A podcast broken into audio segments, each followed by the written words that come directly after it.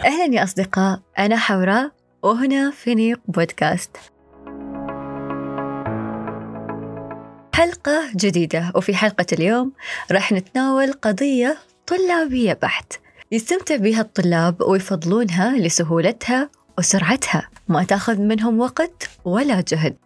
هذا غير أنه يستلم الشغل ويسلمه للأستاذ على طبق من ذهب. ولكن في المقابل المضاد والمعاكس تماما من الأساتذة واللي هو استغرابهم الشديد وعدم تقبلهم لهذا النوع من السرعة والسهولة اللي ما يكلف فيها الطالب نفسه إنه يبحث وينظر.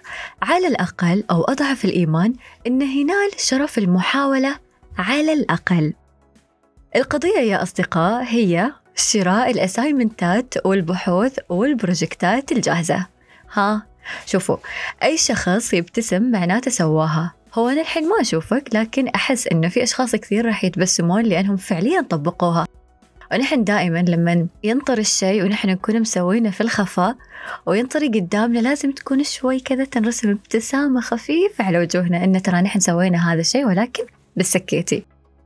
يعني حقيقة من الظواهر العجيبة أو خليني أسميها من عجائب الطلاب اليوم. وبعد على فكرة ترى في ظاهرة أخرى مشابهة لظاهرة شراء الأسايمنتات واللي هي هذه يمكن تكون شوي أهون أو تطغى عليها صفة الإيثار بشكل كبير. وشوفوا وأنا أسجل الحين برفقة ثنتين من الأساتذة.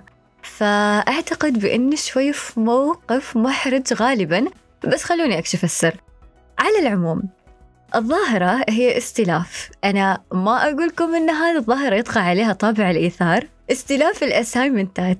الاستلاف اللامتناهي ما بين الطلبة للبحوث والبروجكتات. يعني لدرجة توصل فيما بينهم أنهم يقرروا ما يأخذون نفس المواد. يعني تخيلون هذيلا الطالب اثنين كل واحد فيهم قرر أنه يعني هذا الفصل هو يأخذ خمس مواد وزميل الآخر ياخذ خمس مواد ثانية مختلفة عن المواد اللي هم ياخذونها ليش؟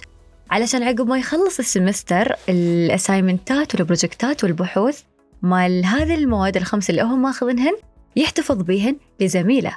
في الفصل القادم آه الخمس مواد اللي هو خذاهن ياخذ زميله يلي قبل خذ مواد مختلفة عن المواد اللي هو خذاهن. يعني مسألة sharing ما بين البروجكتات والأسايمنتات لكن يا ترى هل هالموضوع يمر مرور الكرام على المساترة؟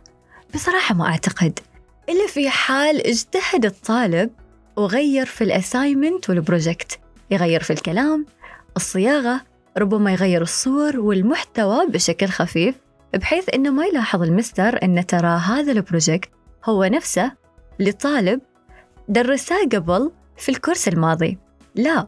وفي البعض منهم يحتفظ به لسنتين أو ثلاث سنوات يظل معاه متاح للإعارة. يعني اللي يصير له فقط هو إعادة صياغة لا أكثر يعاد تدويره من طالب لطالب آخر. وعلى موضوع شراء الأسايمنتات للأسف الكثير من الطلبة وقعوا في فخوخ هؤلاء الأشخاص. من من يدعوا بأنهم قادرين على إنشاء البحوث وال assignment ات للطلبة؟ يجي الطالب بكل حماس وثقة يدفع مبلغ وقدره وياخذ ال assignment جاهز مجهز يعرضه على الأستاذ وهني الصدمة. يكتشف المستر بأن الطالب حصل على هذا ال assignment جاهز. ربما يكون ال assignment متقن بشكل رهيب يصعب على المستر يصدق بأن هذا الطالب هو اللي اشتغل فعليا على ال assignment لأنه أكيد يعرف مستواه. في المقابل في بعض من الأشخاص اللي يحلون ال assignment ات ويعطوهم آه، يعني ويعطوا ال assignment جاهز للطلبة في بعض النقاط عفوا يدرجوها في ال assignment أساسا المستر ما يكون متطرق لها فيعني هني علامات تعجب واستفهام للمستر إن هذا الطالب كيف جاب لي أنا هذا المستر؟ هذا الطالب كيف درج لي هذه النقطة رغم إن المستر أساسا ما شارحينها وما متطرق لها.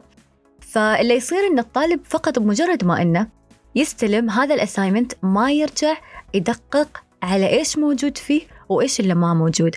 رغم علم الطالب بأن ترى هذا ال assignment راح يصاحبه presentation ولكن هو بما أنه خذاه جاهز فباقي الأمور ربما تهون فخلونا شوي نركز على النتائج بسبب هذه الفعلة يخسر كل الدرجات. يعني بمجرد ما إنه المستر يكتشف إن هذا ال assignment اللي سلمه لي ما من اجتهاده الشخصي هني المستر استحالة إنه يتساهل مع الطالب. وشيء أكيد إنه يخسره جميع الدرجات. يعني لو إنه آه، مشتغل على ال assignment بنفسه ربما حتى لو كانت مع بعض الأغلاط يعني على الأقل راح يقدر ياخذ كم درجة.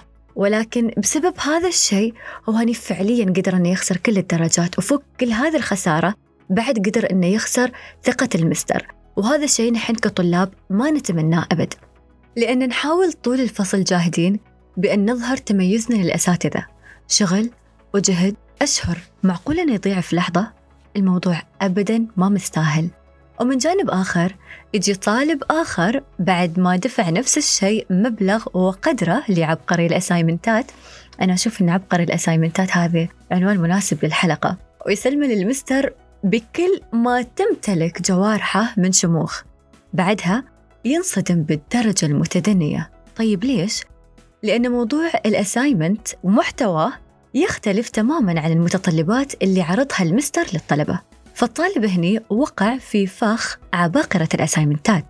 ترى انتبهوا ما الكل موثوق وما الكل يستاهل إنه نثق فيه ونسلمه مستقبلنا الدراسي. ترى الدراسة هذه مستقبل مسؤوليته تقع على عاتقنا نحن كطلبة. وبعدين محاولتك في إنك تعتمد على نفسك وتبذل قصار جهدك في محاولة إثباتك للمستر بإنك حاولت ولا زلت تحاول. تراها ما بتروح هباء منثورة. وصدقني راح يحاول المستر بأنه يساعدك على قد المستطاع ولا راح يهضم حقك. راح تكون في عينه الطالب والتلميذ المجتهد اللي يسأل ويحاول حتى لو باءت بعض محاولاتك بالفشل. على الأقل نلت شرف المحاولة وفلوسك في جيبك سالمة.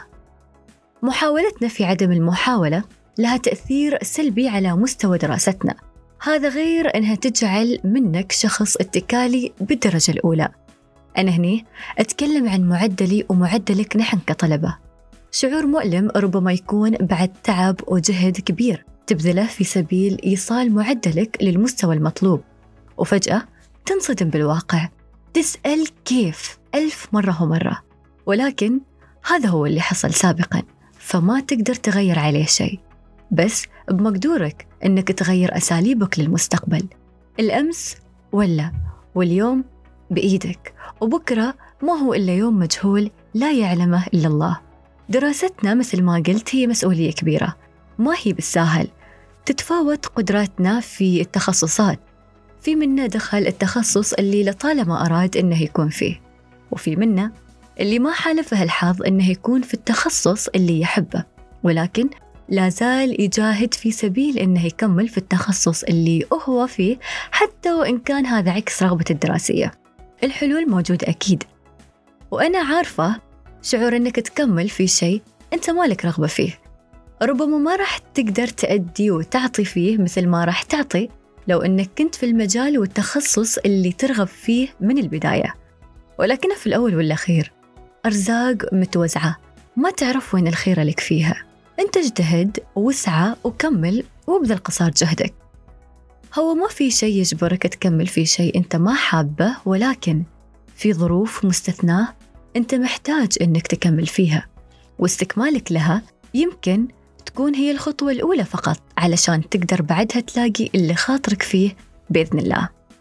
أمانة هو أنا ما راح أعمم ولكن بعض المساترة تلاقيه قلبه على الطالب. يحاول بقدر المستطاع إنه يكون بجانب الطالب اللي يلتمس منه المحاولة والمثابرة. ترى المعلم يبي يشوف الطالب يحاول. هذا يبث في داخل المعلم حب ومساعدة طلابه بنظرته أن تعبه طول هذا الفصل ترى ما راح على الفاضي وأثمر فعليا في الطلبة. لذلك حاول يا أخي حاول مرة ومرتين وثلاث وعشر.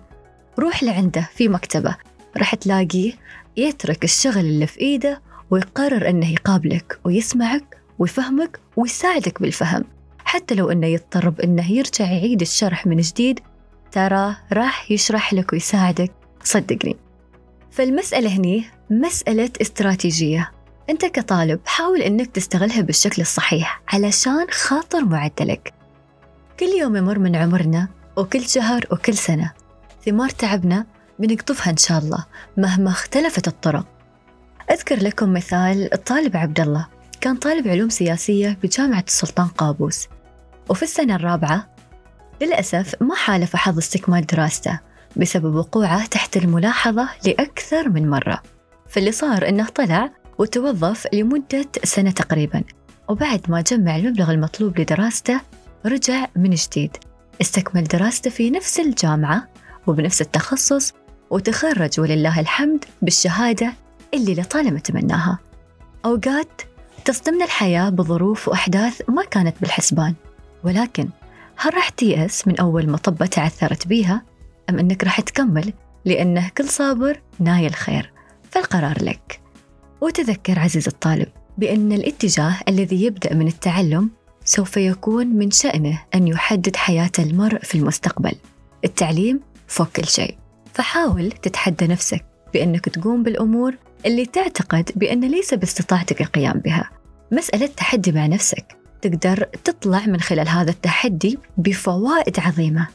أهمها بأنك قادر على فعل ما تريد متى تريد وكيف ما تريد في الوقت اللي أنت تريده لا هم فأرجع وأقول بأن القرارات هي قراراتك أنت. افهم نفسك عدل افهم مطالبك وأهدافك ولا تحرمها من المحاولة. عطها حقها في إنها تحاول. لا تيأس عند أول باب تسكر في وجهك. فباب رب العالمين ينتظرك. اطرقه بقلب متيقن ومتعطش للإجابة. أوقف من جديد. تنفس بعمق. وردد أنا في حفظ الله ورعايته. وتوكل على الحي القيوم وأبشر بالسعد. وإلى هنا يا أصدقاء نختم موضوع حلقة البودكاست لليوم. وإلى أقرب لقاء يجمعنا في حلقة أخرى فكونوا بخير يا أصدقاء وإلى الملتقى في أمان الله.